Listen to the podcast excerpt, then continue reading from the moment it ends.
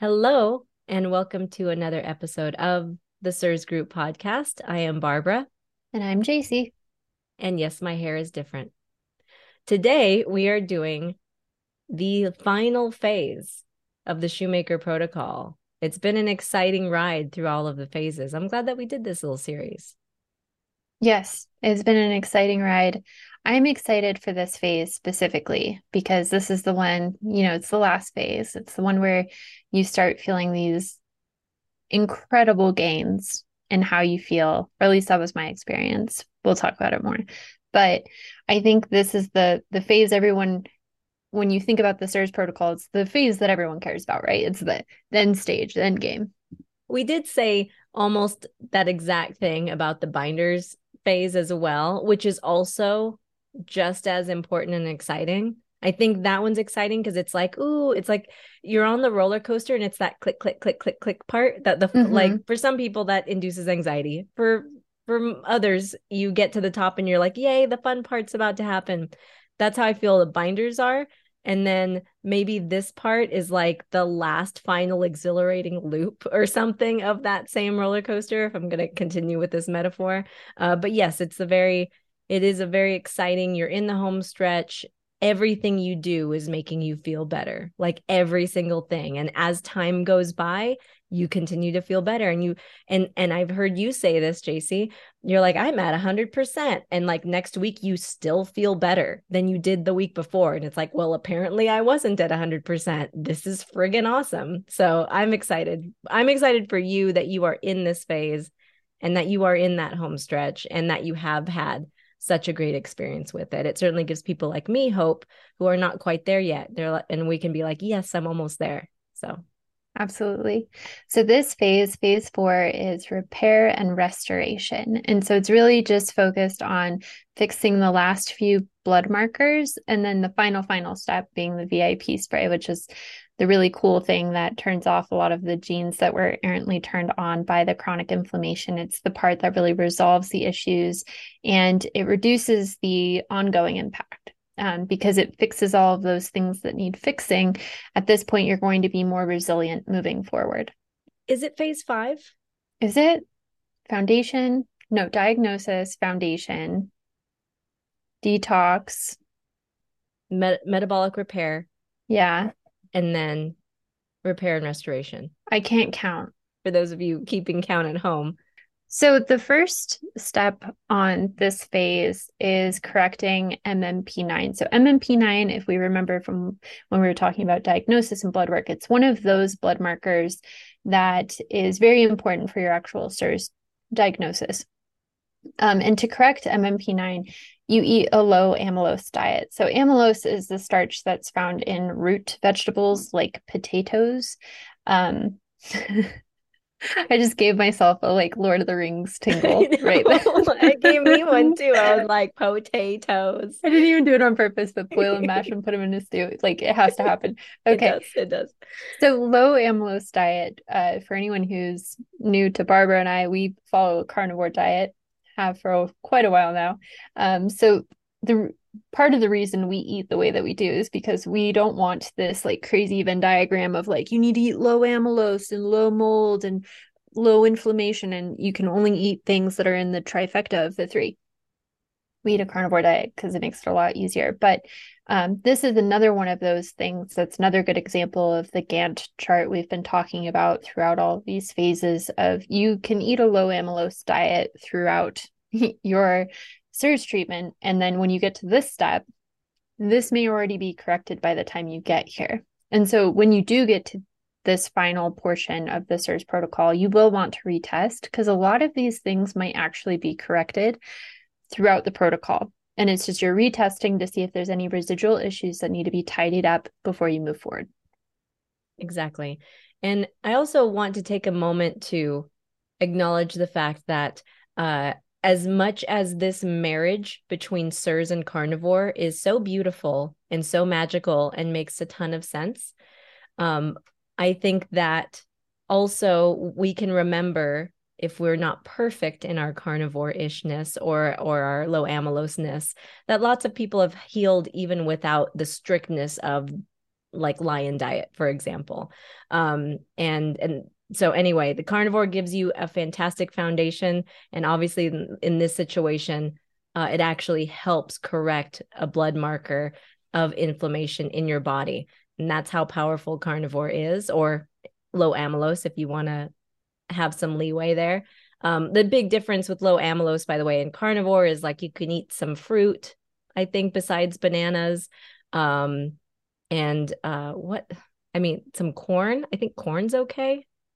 I remember seeing corn on the list. Yeah, there's a couple like, and again, there's so many little things to like dig through. Like, oh, can I have this, but not that, and this over here? Like, I, I don't know. That's why we're just carnivore. It's just easier. The next thing you're going to correct is complement activity. So these are known as C3A and C4A. And these are corrected through fish oil supplementation, which, if again, you've been listening to all the phases, this was part of the foundational phase. We started doing lipid replacement all the way back in step one. And then there's also some anti inflammatory supplements like resveratrol. I'm always going to be bad at saying that. Curcumin, stuff like that, that you can take that will also help lower those. So this is cool, right? Because it's like, once again, we're treating CIRS without having to take a ton of medications. It's really just supporting your body and what it already wants to do, which is heal, and then just getting out of your own way. And then the last step before VIP spray is correcting T- TGF beta 1. And this can be done either through a blood pressure medication called losartan um, or L-carnitine and bilberry slash resveratrol. Um, the really interesting thing I wanted to point out here is that I, when I was researching for this episode, I went back and listened to some of Heyman, Andrew Heyman's lectures about the CIRS protocol. I'm a bit of a fangirl, but I have become a little bit frustrated with his practice recently because he says low amylose and take L-carnitine, which is an essential amino acid only available through meat.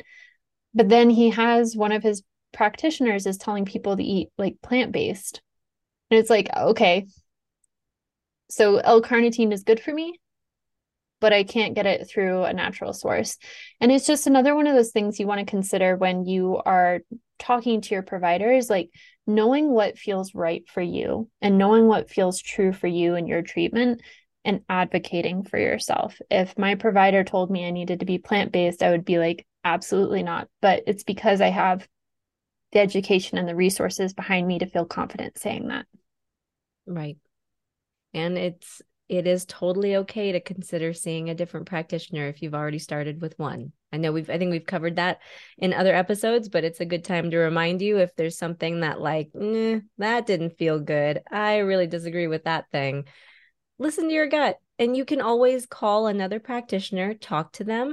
Doesn't mean you have to make the switch. You can just kind of start that process. But if that comes up for you, um, it's always good to get uh, get a second opinion if you're ever like concerned about anything any part of your protocol um yes that costs money but sometimes it's good to just kind of get that just another another opinion to either validate your concerns or reassure you that you're on the right path Absolutely. And again, I'm a very big fan of Heyman. I'm not trying to like talk down on him. I just wish that his practice was a little more open to the different ways people have found helpful for them in their healing. Absolutely. Yep. So once your TGF beta 1 is corrected, you get to go to the exciting step, which is VIP spray.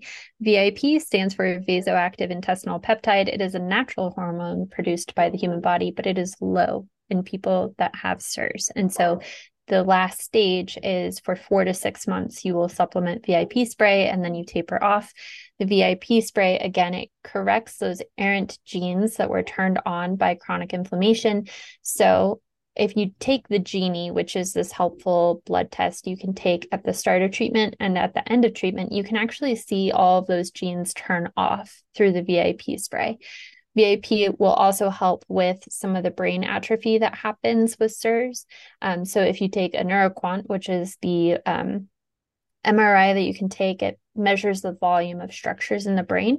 You can take it at the beginning of treatment and at the end of treatment, and you can actually see those those volumes recover after taking the VIP spray. So awesome! It's like such a great thing that it exists that the damage that CIRS causes may not be permanent. It's a lot of fun, you know, hope in the reversal of uh, what's gone on in your body chronically, I'm sure, because most of us do not realize it's CIRS until many years have passed. So VIP is magic. It is. And just to speak a little bit to my own experience of VIP, um, I had a provider tell me that people have two different experiences with VIP. Either when you take it, you're like, oh my gosh, this is amazing. Um, and the reason it feels amazing is because for a lot of us, uh, we have some sort of like pulmonary involvement in our CIRS. And so it actually helps us breathe better. I would jokingly went around for a little while, like, this is the best thing I've ever snorted. I am addicted. This is brilliant. Um, over time, that, that elation kind of diminished. But when I started taking VIP, it was this moment of I had been on the binders for about six months. I was feeling really good. If you had asked me, I would have said I was like 90%. And I wasn't sure how much VIP would actually do for me. I had some lingering knee pain, which I thought I would have to treat after my CIRS protocol. And then when I started the VIP spray, it was this weird thing of like I would be walking up the stairs and all of a sudden I would think I feel normal. And it was like I had achieved 100%. But like you said, if you asked me the next week, I would be like, I feel even better. So at this point, I've been on VIP spray for four months and I've have complete symptom reversal. If I hit a moment of higher inflammation, whether it be from stress or eating something off carnivore or uh, recently the air quality's been bad, so environmental factors, um, I will get a return of joint pain, um, but it quickly resolves. So again, VIP is typically done for four to six months. I expect I have a few more months to do a VIP spray, but I don't know, it's kind of magical. Um, but you should talk about your experience too, because you had kind of a different journey than I did. Yeah, that's a good point. Um, so the other type, the other way you may experience VIP is, um, I guess there's probably three ways. There's my way, which is it did absolutely nothing. Um, and then I think some people may actually get a bad reaction from VIP spray. Um, I did not experience that way, but it did nothing. I started kind of slow. I thought, this is dumb. Doctor, give me the full dose. So I did, still nothing. Turns out I still had a crap ton of MARCoNS. And if you remember from a previous video, that was in a previous phase, meaning it should have been cleared and I should have retested to ensure that it was cleared. That was not done. So, um, yes, I think that my experience probably would have been a little bit closer to Jacie's had I had cleared MARCoNS uh, when I needed to. So I am back to the phase of um, or the step of clearing MARCoNS now as we record this, and we'll hopefully have a much better experience with VIP when I get to it in the right order. And my provider also shared that some people don't notice a benefit from VIP, but if you were to ask their spouse or their partner, someone they're close to later, they'd be like, oh my gosh, they're a different person. Um, and I think this really speaks to tracking your symptoms throughout your CIRS treatment. It's going to make things a lot easier. I know it's tedious. I know, especially at the beginning stages of treatment, it's like my brain can't handle this right now, but it's going to give you much better data to see how you're doing over time. In our group, we have a symptom tracker, so you can go ahead and score your symptoms every day at the same time every day, and then you can see that progress over time.